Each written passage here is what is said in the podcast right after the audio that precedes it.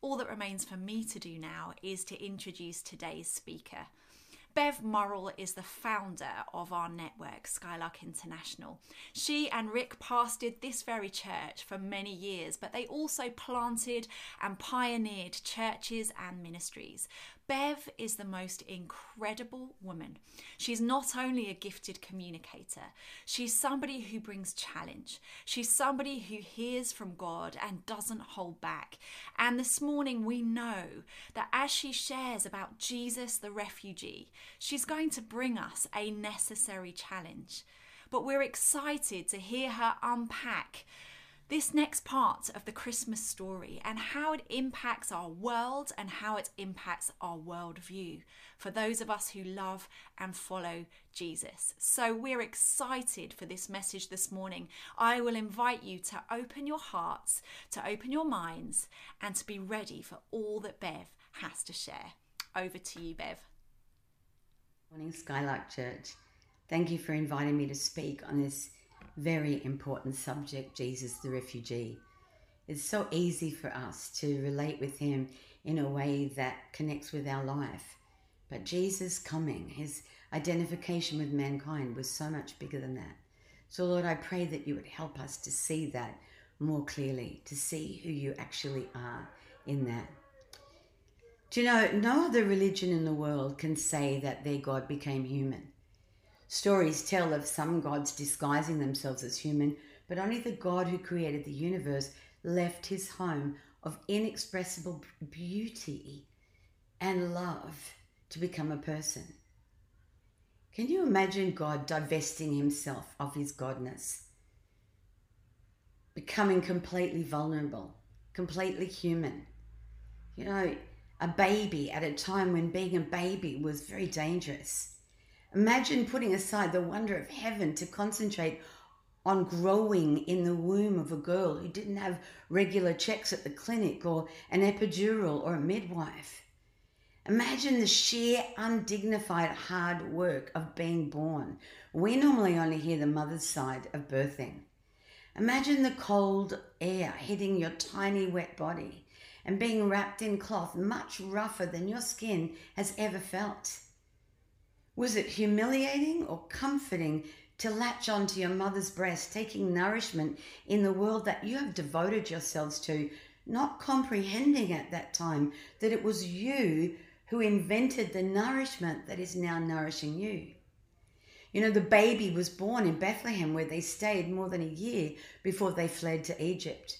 Wise men had arrived many months after the birth and the beautiful guiding star settled over the home that the family had made in Bethlehem. Now, to make this fit into my time, I just want to tell you that the Magi first turned up in Jerusalem and they're asking directions from everybody as to where the King of the Jews was. And it says that Jerusalem was really disturbed by that. And when Herod heard about it, he was disturbed too. And so he called them to his place and he asked them about it. And they, before that, he'd asked um, the Pharisees and the scribes what this was all about and where would that king be born. And uh, they had said, they'd showed him the scripture about Jesus being born in Bethlehem. And so when the Magi rocked up, he said to them, when you find this king, let me know because I want to worship him too. And you know, not everybody who says they want to worship the king actually really means that. And so that wise men turned up at this home that um, Joseph and Mary had made for themselves over the last number of months. And um, they bought gifts.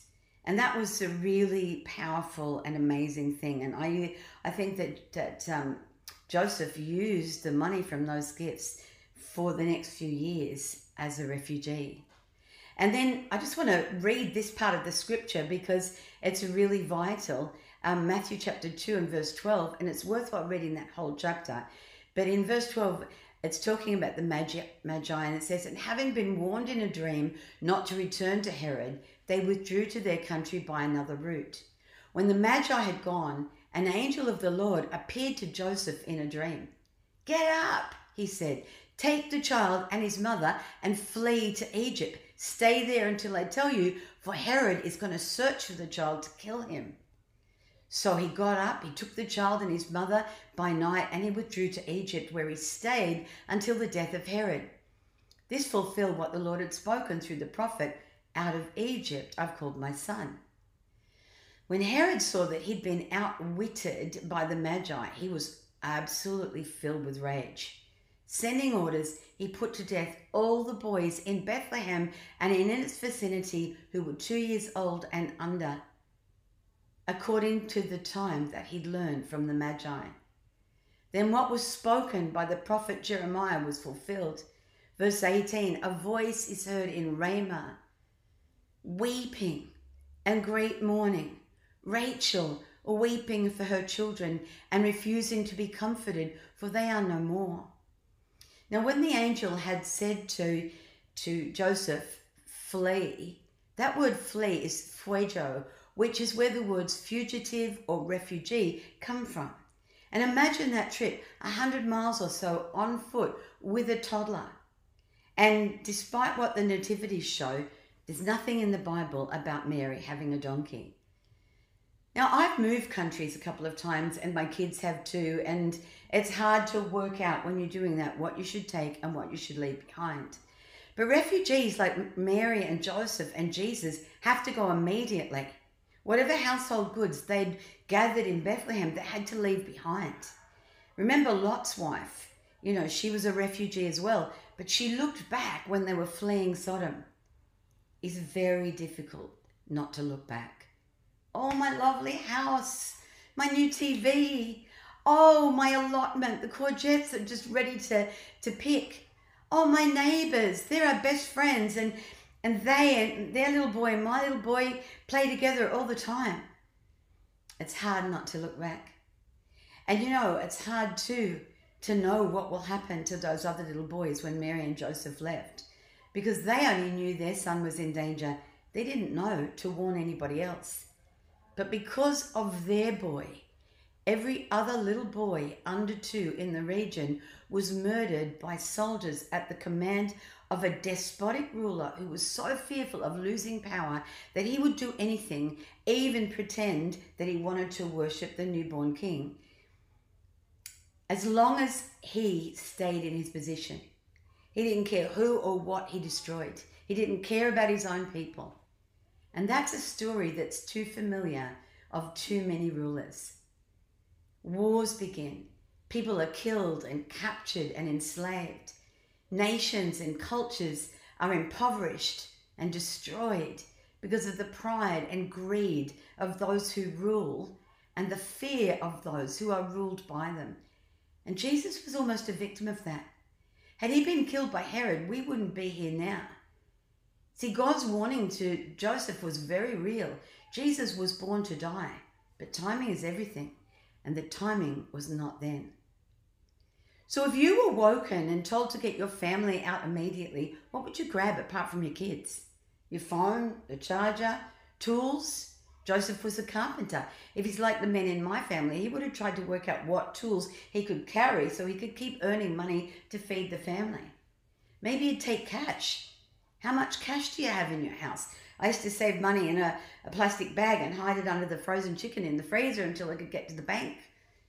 Maybe you've got 20 quid or 100 quid or 500 quid in the house. Ma- make sure you take your bank card as well. But will there be ATMs on the journey? What if your card or your money or your engagement ring was stolen? You see, refugees aren't necessarily poor when they set out. They're trying to save their lives and the lives of their children. They'll lose everything if they stay, but it will cost them everything to go. What if they lose their little boy? The one that they're trying so hard to save, just like Jesus' dad and mum did. This is Aylan Kurdi, whose mum and dad dressed him so carefully for the dangerous journey that he was to go on. It was the journey that he lost his life. This is him with his big brother, who also died.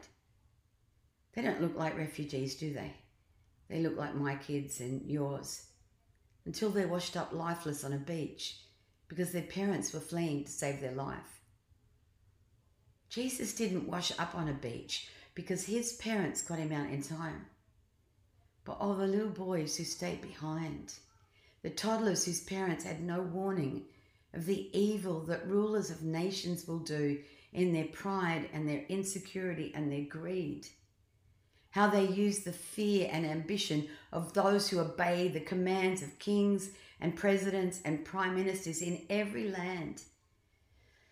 Leaders whose insatiable craving for power and glory and riches have driven out of them every awareness of the sufferings of their nation and caused them to be more desperate to keep their position than to care for their peoples. When evil resides in the hearts of rulers, no one is safe. But we don't call things like selfishness and pride evil when it's in our own hearts. We excuse it. Oh, maybe I'm a bit selfish, but I have to look out for number one. I can't grieve over something that I can't do anything about. When Cain killed Abel, God asked him where his brother was. Cain answered, How should I know? I'm not my brother's keeper. God told him that his brother's blood cried out from the ground. There's a lot of blood crying out from the ground right now, all over the world. See, we are all made in the image of God, no matter how different we are from each other. When we forget what it is to be our brother's keeper, when grief touches our eyes but not our wallets or our words, when craving for comfort and peace and luxury thwarts our awareness that justice isn't justice if it's not justice for everyone, our world will continue to be torn by greed and indifference because leaders are just a concentrated version of the people who vote them in. But Christians are called to be different because Jesus is our leader. Our refugee God calls us to weep with those who weep. And while we hold our own little kidlets close to us, He wants us to care about those who can't. The Imago Dei, which is the image of God, is imprinted on faces of every colour and kind across the world. And that beautiful image is being blown up and starved, washed up lifeless on beaches, held captives in camps, raped, oppressed, abused, rejected. And Jesus came to identify with humanity in our poverty and our brokenness, not in our grasping consumerism or our Instagram status. He's the God who gave up everything in order to identify with those on whom his image is imprinted. And that's every human being, regardless of their nationality or sexuality or race or gender. He's the God who weeps for those who are being destroyed and weeps for the destroyers who are rampaging evil because they've lost every sem- semblance of humanity.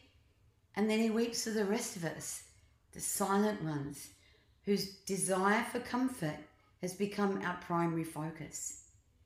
See, indifference doesn't seem evil, but Martin Luther King Jr. said, There comes a time when silence is betrayal. Now, I am not saying that God wants people to be poor. I'm saying He wants us to care. He wants us to find out more when we hear something that disturbs us instead of turning away and trying to forget it. He challenges us to maybe own a little less for ourselves so we can give a little more to those who have so much less. He wants us to use our voices to protest and to intercede with our governments and our councils and our friends and our neighbours, rather than call other people who we don't understand and we can't relate with, and their religion is different or their lifestyle is different, call them hideous names that show prejudice of those who bear the image of God. He encourages us to cry out rather than change the channel because hearing the pain of other people is too painful. A verse that didn't impact me much in my first three decades of Christianity has taken hold of me very powerfully in the last few years. And I realize now that these verses explain everything that we need to know about being a Christian and being the church.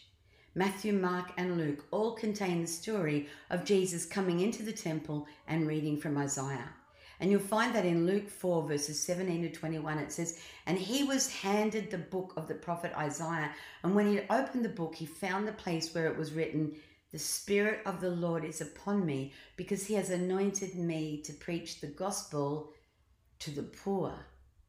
He has sent me to heal the brokenhearted to proclaim liberty to the captives and recovery of sight to the blind, to set at liberty those who are oppressed, to proclaim the acceptable year of the Lord.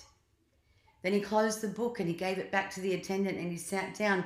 And the eyes of all who were in the synagogue were fixed on him. And he began to say to them, Today, what day are you listening to this? Today is the 27th of December 2020 that I'm speaking this.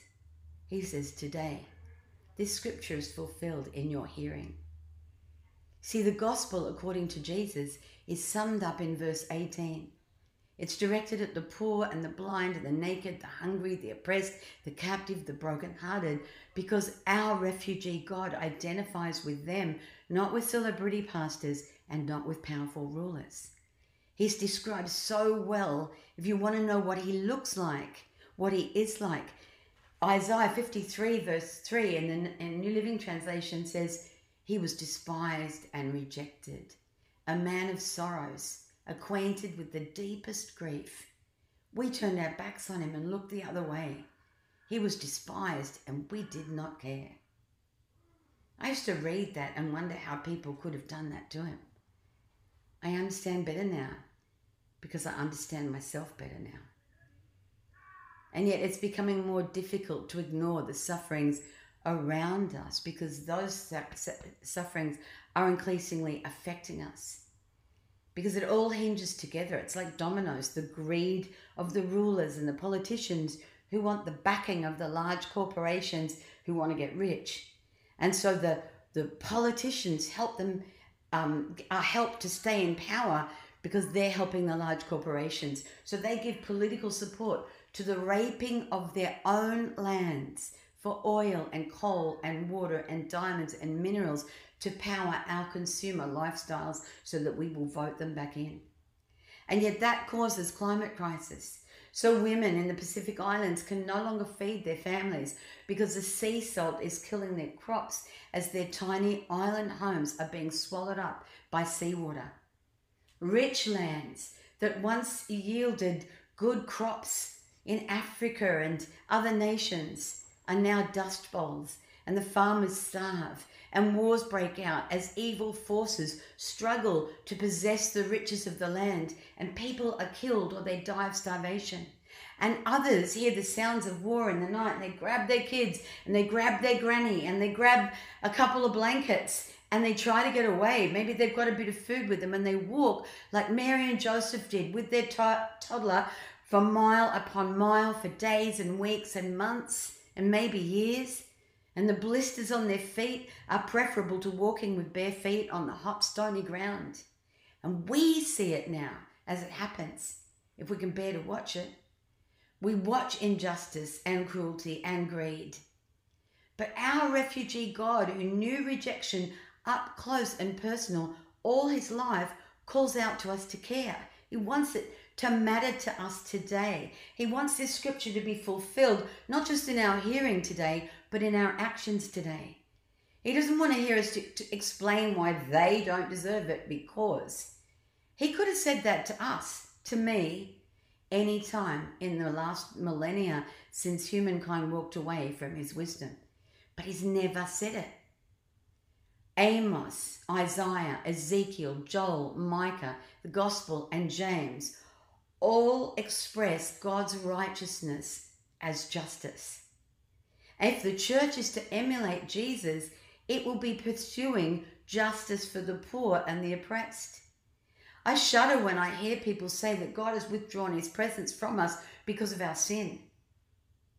He came to us because of our sin. He's the rescue party to save us from our sin and for everybody else's, from everybody else's too. No sin is too heinous for, for him. to heal, and to cleanse. No sin will make him turn his back on us. But he cries out to us not to turn our backs either. And I know we can't do everything. We have to stay alive and we've got lives and we've got to go to work and got to look after our kids and provide a decent home. So we can't do everything, but we can do something. The gospel is about caring. Hebrews chapter 11, verses 15 and 16 talks about the journey of faith that Abraham and Sarah made. Now, they weren't refugees, but they made the journey because they were looking to live in a place that God built. It actually says if they wanted to return, they could have. Verse 16 says, Instead, they were looking for a better country, a heavenly one. If we want, if I want to live in a heavenly country while I'm here on earth, I need to be like Jesus in the way that I live here. That's a lot more temporary than I might be able to otherwise make it. But then it goes on. This is such a powerful line. Therefore, God is not ashamed to be called their God, for he has prepared a city for him. You know, I was thunderstruck when I realized that maybe God could be ashamed to be called my God. And when I realized that, I determined to do everything I could to live like Abraham and Sarah, searching for the city that's God God is building and maybe using me to build it. I want to be part of that city. I want my actions to strengthen that city rather than go with the flow of the world the way it is. I don't want to impress the people outside. I don't want to impress you. I want to impress God. You know, we'll still go to heaven even if God is ashamed that people would know He's our God. But I want Him to be proud that He's my God. Because we're in a war, and it's not a war against people. Our war is whether we will live the way people who don't know the refugee God live, or whether we'll live in search of the city that He's building. So that whether our homes are poor or rich, or comfortable or sparse, we'll be inhabiting His city. I want to finish with the words of a five year old Syrian boy who was caught in a bomb blast and died in hospital of internal bleeding. His last words inspired a documentary, and this is what they were I'm going to tell God about this. I'm going to tell God everything. He knew that God cares. Jesus didn't turn his back on the sin and the suffering of those created in his image. He doesn't want us to do that either. God, please help us live out your word and live in your city so that you'll be proud to be called our God.